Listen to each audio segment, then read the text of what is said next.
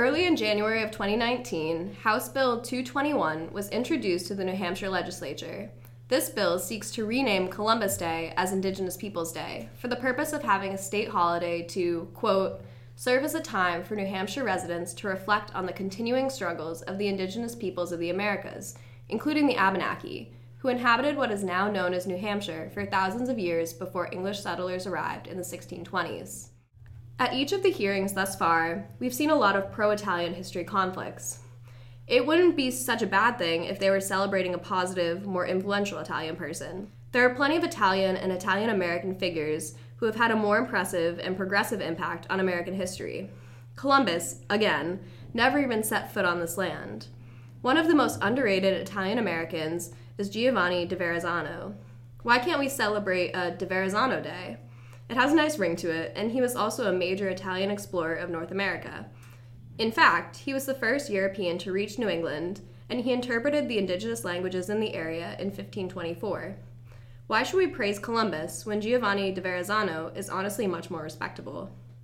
Last winter, I went to the House Committee hearing on whether or not Indigenous Peoples Day should replace Columbus Day. And it was pretty interesting to the various reactions that I got. Some were in favor of it, some were opposed to it.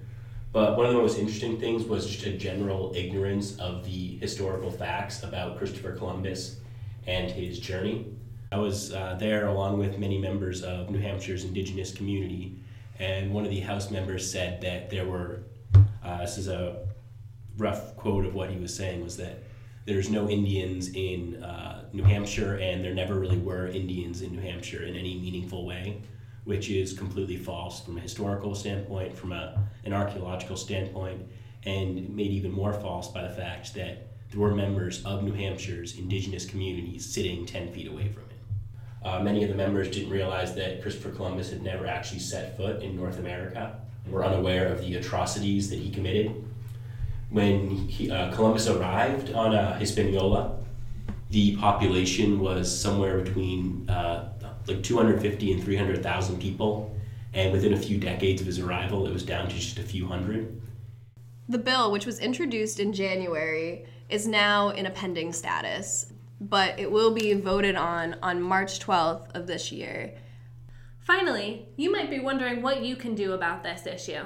If you'd like to take action, call your local state representative. If you don't know who they are, you can find them at gencourt.state.nh.us. That's G E N C O U R T dot state dot nh dot us, not dot com dot us. Thanks, and tune in next time for another exciting podcast.